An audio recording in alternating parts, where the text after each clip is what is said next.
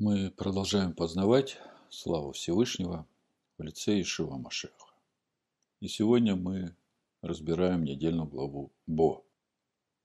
Название нашей главы взято из первой строки этой главы. Прочитаем этот текст. Книга Шмот, 10 глава, 1 стих. «И сказал привечный Маше, «Войди к фараону, ибо я отягчил сердце его и сердце рабов его, чтобы явить между ними сие знамения». Как мы видим в этом стихе, Всевышний направляет Маше войти к фараону, чтобы предупредить его о седьмой казни и еще раз передать требования Всевышнего правителю Египта освободить сынов Израиля. И при этом те, кто читал нашу недельную главу до конца, знают, что главным событием этой недельной главы является исход сынов Израиля из Египта. И возникает вопрос, а как связано название нашей главы с главным событием исход сынов Израиля из Египта? Мы ведь знаем, что каждое название недельной главы отражает главную суть недельной главы и всегда передает нам основной смысл всей недельной главы. Можно было бы предположить, что глава Торы, говорящая нам об исходе сынов Израиля из Египта, могла бы называться каким-либо другим словом, говорящим о главном определяющем событии в жизни народа Всевышнего. Ну, например, исход или долгожданная свобода или свобода от египетского рабства. Ну, как-то так. А то, насколько велика важность этого события исхода из Египта для народа Всевышнего, об этом нам говорит первое изречение Всевышнего из десяти, которые стали заветом Всевышнего с народом. Тех речений, которые записаны на каменных скрижалях. И это первое речение Всевышний сам произнес перед народом, вышедшим из Египта. Это книга Шмот, 20 глава, 2 стих. Написано. «Я, Адонай Всесильный твой, Анахи Адонай Элагейха, который вывел тебя из земли египетской, Ашер Хацетиха Мерец Мицраим из дома рабства, Ми Бейт Авадим. Вдумайтесь в этот факт. Всевышний представляется народу не как создатель неба и земли и всего, что наполняет небо и землю, но как всесильный твой, который вывел тебя из земли египетской. И это говорит нам о том, что определяющий момент наших взаимоотношений со Всевышним не в том, что мы им созданы, а в том, что мы являемся частичкой Его естества. И в этом суть нашей свободы. Анахи Адонай Элагейха. Я, Адонай, являюсь Твоим всесильным, Твоей силой. Как мы знаем, в этом суть имени Израиль, правящей силой всесильного. И, по сути, это и есть конечная цель нашего пути в свободу. Тогда почему же наша недельная глава, которая говорит нам о таком важном событии в жизни народа Всевышнего, связана с приходом Маши к фараону, событием, которое является я бы сказал, прелюдией или введением к исходу. Мудрецы Торы, отвечая на этот вопрос, говорят, ответ на этот вопрос мы находим в самой сути слова «бо». Вот что они говорят. Почему сказано «войди к фараону»? Надо было бы сказать «иди к фараону». Но Всевышний привел Маше в чертог внутри чертога, к высшему великому змею, из которого исходит много уровней и объясняют. Всевышний теперь направляет Маше встретиться с внутренней сутью египетского правителя и Бога. И фраза «войди к фараону» приобретает еще один смысл – «войди внутрь».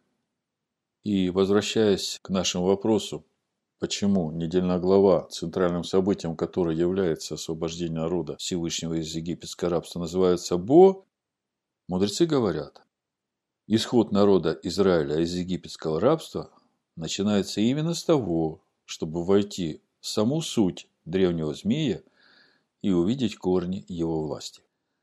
При этом важно помнить, что Тора – это учение Всевышнего для каждого человека о том, как ему наполниться светом Всевышнего, стать единым с ним в своей сути. Другими словами, в нашей недельной главе речь идет не о владыке Египта, который по своему неразумию уничтожил не только себя, но и всю свою страну. А речь идет о каждом из нас и о том, как мы можем, не увидев сути власти фараона над нами, сами уничтожить и себя, и свою семью, и все, что дорого нам. Апостол Яков говорит нам о том, что Тора для нас – это зеркало, глядя в которое мы должны видеть все свои недостатки и исправлять их, быть делателями. А если мы не будем делателями, тогда мы будем теми глупцами, которые сами себя обманывают. Это Яков, 1 глава, 22 стих и дальше. Яков говорит, «Будьте же исполнители слова, а не слышатели только, обманывающие самих себя. Ибо кто слушает слово и не исполняет, тот подобен человеку, рассматривающему природные черты лица своего в зеркале.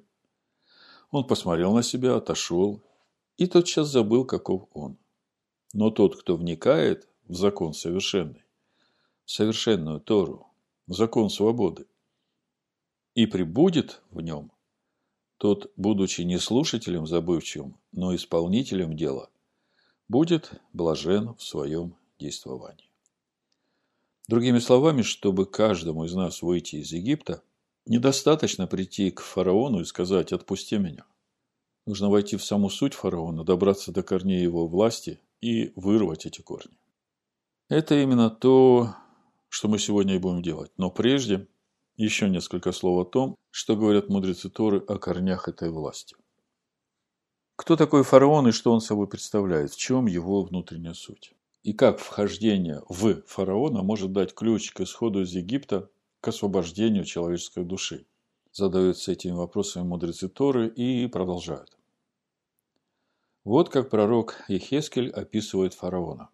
Это 29 глава Ехескель, 3 стих. «Громадный змей, разлегшийся среди рек и говорящий, «Нил мой, и я сам себя создал.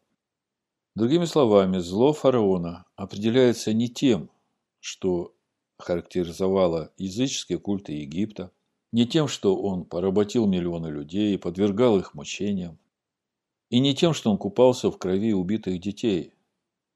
Это все следствие. А зло заключалось в его эгоцентризме, в том, что именно в себе самом он видел источник всего и вся. Это называется человек, для которого весь мир крутится вокруг него самого.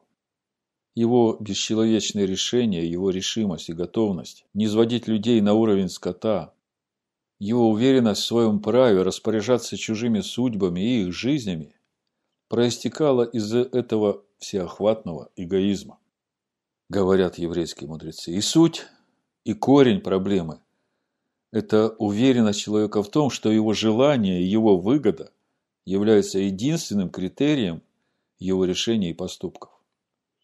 Когда человек считает, что только он сам, его личное мнение определяют критерии добра и зла, то его нравственность сведена к нулю. Хотя другим может показаться, что у него была какая-то нравственность. Самые страшные кровавые злодеяния в этом мире творились людьми, которые были уверены в том, что они пытаются создать светлое будущее, так как они его понимают, и что именно это оправдывает их поступки. Они сами решали, что допустимо, а что недопустимо, что хорошо и что плохо. И поэтому погублены миллионы жизней, пролиты реки крови. А еще, что самое страшное, искалечено необратимо сознание миллиардов людей. И это результат действия тех людей, которые уверены в том, что именно им принадлежит право решать, что хорошо и что плохо для человека. Истоки всех самых страшных злодеяний именно в эгоизме человека. Если человек считает, что только он и его потребности определяют суть добра и зла, нравственность его, хотя поначалу такой человек мог быть весьма нравственным, сведена к нулю, как мы уже говорили. И в конечном счете он способен на какое угодно действие, если решит, что оно ему необходимо или вписывается в его понимание действительности. И при этом В конечном итоге всякое доброе дело – это самопожертвование. А любое злодеяние – это результат самообожествления.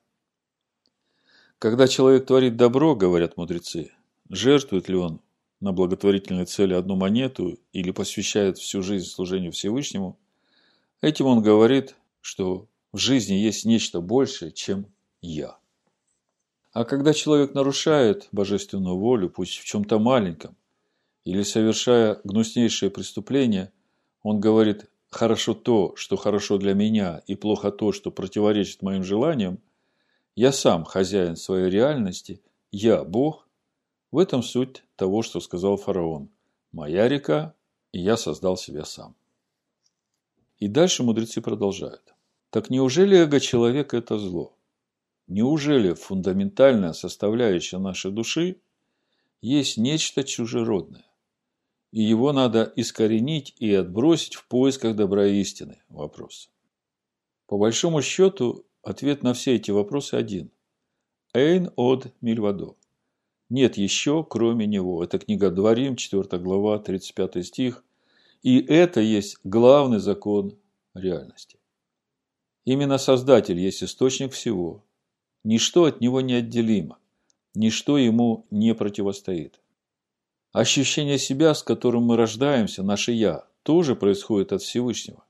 Это отражение божественного «я», можно так сказать.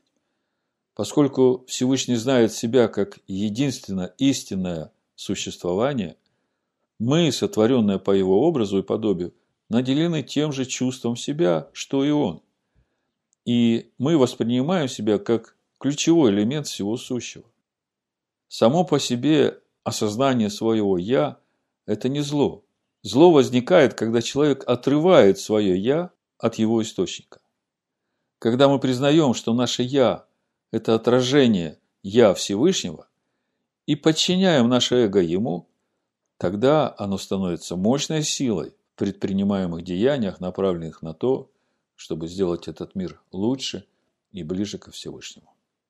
Но то же самое «я», оторванное от божественного корня, я бы сказал, способно на самые жуткие злодеяния. И именно в этом главная природа зла, суть которого – человеческое «я», оторванная от единства со своим Творцом. И конечная цель нашего исхода из Египта – это сделать наше «я» единым со Всевышним. А как мы знаем, сущность Всевышнего – это любовь. Любовь, которая долготерпит, милосердствует, не завидует, не превозносится, не гордится, не бесчинствует, не ищет своего, не раздражается, не мыслит зла, не радуется неправде а сорадуется истине, все покрывает, всему верит, всего надеется, все переносит и никогда не перестает. Так говорит апостол Павел в первом послании Коринфян 13 главе. И вот теперь с этим пониманием конечной цели нашего пути, соединение нашего человеческого «я» с сущностью Творца, суть которой – долготерпение, милосердие, отсутствие гордости, превозношение, раздражение, радости истине, неприятие неправды – Давайте мы сами сейчас, каждый, попробуем войти внутрь своего фараона и посмотреть на эти корни зла. А самое главное – получить те нужные инструменты, чтобы вырвать эти корни. Может быть, я сейчас не скажу ничего нового, и мы все это знаем, но верю, кому-то это поможет. Итак, мы понимаем, что главный корень зла нашего фараона в его эгоизме, который проявляется в нашем поведении всякий раз, когда мы раздражаемся, проявляем свое недовольство, возмущение, агрессию, когда мы используем других людей для собственной выгоды и так далее. И возникает вопрос, а где внутри нас живет это эго? Это я. Ишуа дает нам ответ. Все это зло исходит из сердца человеческого. Евангелие от Марка, 7 глава, 20 стих, и далее написано. Далее сказал, исходящее из человека оскверняет человека. Ибо извнутрь, из сердца человеческого исходят злые помыслы, прелюбодеяния, любодеяния, убийства, кражи, лихаимство, злоба, коварство, непотребство, завистливое око, богохульство, гордость, безумство – все это зло изнутрь исходит и оскверняет человека. И возникает вопрос, а как мне увидеть это зло в себе? И самое главное, как мне обрезать это зло в своем сердце? Ведь каждый, кто вкусил сладость и благость пребывания в любви и благости Всевышнего, понимает, насколько это лучше, чем ходить в раздражении, обидах, недовольстве, не имея мира в душе. А все это ведь проявление человеческого эгоизма, который говорит и свидетельствует о том, что сделали не так, как он хочет. Поэтому, думаю, каждый, кто вкусил благость Всевышнего, хочет избавиться от этого злого сердца эгоиста. В «Премудростях Сираха», 21 главе, в 30 стихе написано «Когда нечестивый проклинает сатану, то проклинает свою душу». Как это понять? Причем здесь наша душа и сатана? Учитывая все, о чем мы говорили выше, можно сделать вывод, что именно то зло, которое исходит из нашего сердца, то зло, которое нам нужно обрезать, и есть то, что связывает нас с противником Всевышнего. Как же сделать обрезание нашего сердца? С чего начинать? Безусловно, все заповеди Торы даны нам именно для того, чтобы мы, познавая их и исполняя их, учились обуздывать свою душу, то есть учились делать то, что угодно Всевышнему, а не то, что нам хочется. А в притчах, 29 главе, в притчах Соломона, в 18 стихе написано – без откровения свыше народ не обуздан, а соблюдающий Тору блажен. И вот здесь мы подходим к самому важному. Мы часто являемся свидетелями тому, как человек, тщательно исполняющий заповеди Всевышнего, соблюдает кашрут, празднует праздники Всевышнего, и при этом часто говорит злые, недобрые слова в отношении к своим ближним. Из этого можно сделать вывод, что послушание заповедям Всевышнего – обуздывает душу человека, но свидетельством этой обузданности является именно то, что исходит из уст человека. А иначе человек просто обольщает себя. Это очень важный вывод, который мы сегодня должны усвоить для себя. Свидетельством того, насколько уже обрезано наше сердце от зла, является то, что исходит из наших уст, то, что говорит наш язык притчах Соломона написано, 18 глава притч, 21 стих. «Смерть и жизнь во власти языка, и любящие его вкусят от плодов его». А апостол Яков говорит нам прямым текстом, что тот, кто не обуздывает своего языка, благочестие такого человека ничего не стоит. Яков, 1 глава, 26 стих. Если кто из вас думает, что он благочестив – и не обуздывает своего языка, но обольщает свое сердце, у того пустое благочестие. Другими словами, именно наш язык, именно то, что исходит из наших уст, является свидетельством нашего благочестия, свидетельством того, насколько обрезано наше сердце. Когда Соломон говорит, что во власти языка человека смерть и жизнь, он ничуть не преувеличивает. Вспомните, с чего началось творение этого мира. Весь мир создан Словом Всевышнего. Если быть более точным, то в начале в Решит был замысел. То есть главная идея Творца о том, каким должен быть этот мир. А потом этот замысел Всевышний начал реализовывать через слово, которое произносили его уста. Другими словами, все начинается не со слова, а с мысли, идеи, а потом эта мысль облекается в слово. И высказанное слово несло в себе эту созидательную энергию мысли и реализовывало ту мысль, которая была в этом слове. И все это говорит нам о том, что всякое слово, которое произносят наши уста, несет в себе созидающую силу. И поэтому очень важно говорить именно такие слова, которые несут жизнь, любовь и добро. Но слова, сказанные в раздражении, злобе, негодовании, несут в себе такую же силу, только это сила разрушения, несущая смерть. Именно поэтому Соломон говорит, смерть и жизнь во власти языка, и любящие его вкусят от плодов его. Заметьте, вкушать плоды первыми будут именно те, из уст которых выходит либо смерть, либо жизнь. А это значит, что именно те слова, которые выходят из наших уст, будут теми плодами, которые мы будем вкушать. И это, как мы видим, может быть жизнь, а может быть смерть. Апостол Яков, продолжая тему власти языка над человеком, говорит, это уже третья глава, послание Якова с третьего стиха читаю. Вот мы влагаем удила в рот коням, чтобы они повиновались нам, и управляем всем телом их. Вот и корабли, как невелики они, и как не сильными ветрами носятся, небольшим рулем направляются, куда хочет кормчий. То есть и коня можно обуздать и направить куда хочешь. И корабль можно повернуть, хотя он такой большой, маленьким рулем куда хочешь. Так и язык, небольшой член, но много делает. Посмотри, небольшой огонь, как много вещества зажигает. И язык – огонь, прекраса неправды. Язык в таком положении находится между членами нашими, что оскверняет все тело и воспаляет круг жизни, будучи сам воспаляем от гиены. Ибо всякое естество зверей и птиц, присмыкающихся и морских животных, укращается и укращено естеством человеческим, а язык укротить никто из людей не может, это неудержимое зло, он исполнен смертоносного яда. Именно поэтому очень важно обуздывать свой язык. Ибо именно он является свидетельством того, каково наше сердце. У Сираха в 21 главе написано «В устах глупых сердце их».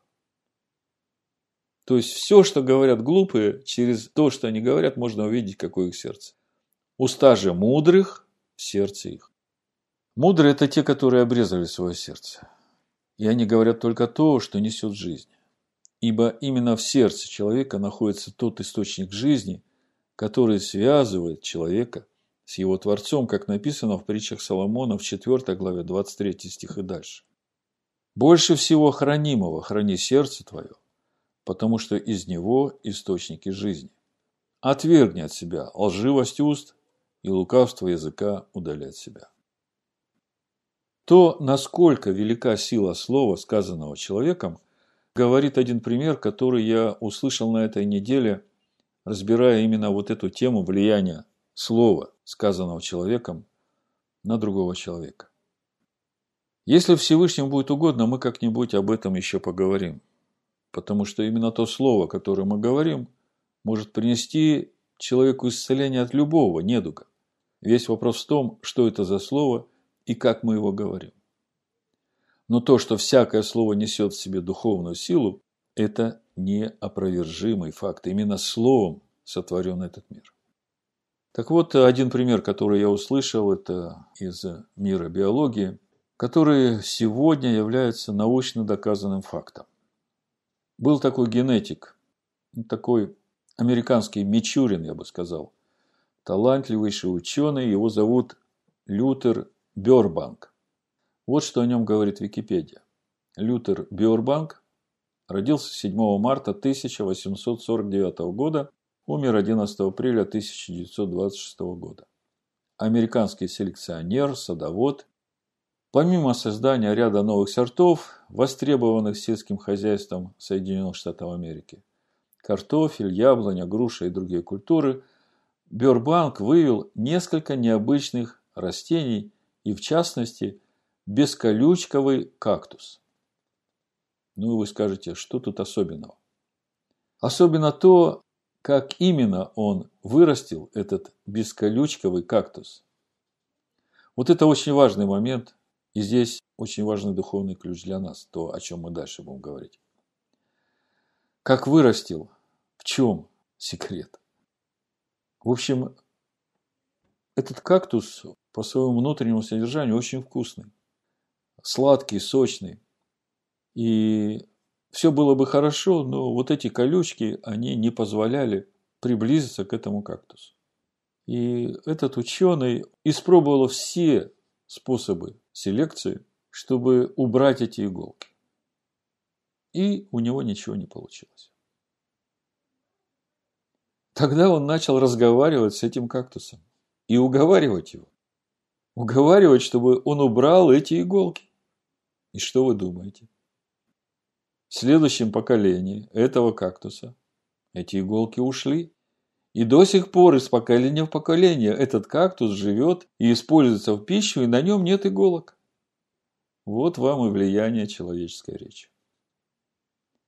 А теперь подумайте, сколько таких кактусов находится вокруг нас, кактусов в кавычках. Начиная даже с наших детей, родных и близких. Внутри вкусные, сладкие, а снаружи колючки. Почему колючки? Потому что это единственный способ, как он может себя защитить от тех, которые пытаются сделать ему больно. А оказывается, можно одним словом, сказанным с любовью, на все поколения освободить своих близких от этих колючек. И самое важное, это будет главным свидетельством нашего выхода на свободу. Думаю, теперь слова апостола Павла, сказанного в послании Ефесянам 4 главе, засвучат для нас с новой силой. Послание Ефесянам, 4 глава, с 29 стиха. Никакое гнилое слово да не исходит из уст ваших. Что значит гнилое слово? Все, что не несет жизни, все, что несет разрушающую энергию, все, что убивает, никогда да не исходит из уст наших, а только доброе, для назидания вере. А доброе – это то, что несет жизнь. Когда твой ребенок сделал что-то не так, то не надо смешивать «я» твоего ребенка с этим поступком.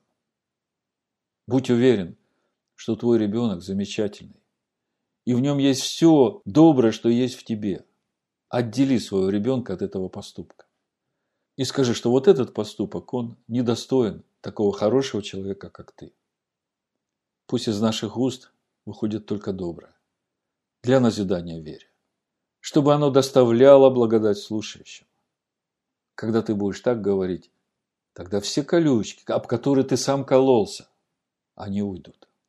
Уйдут на все поколения. Ибо это будет то новое познание Всевышнего, которое передается из рода в род, от нас нашим детям. И не оскорбляйте Святого Духа Божия, которым вы запечатлены в день искупления. Всякий раз, когда исходит гнилое слово из уст наших, подумайте, мы оскорбляем Дух Всевышнего, которым мы запечатлены, которым мы живем.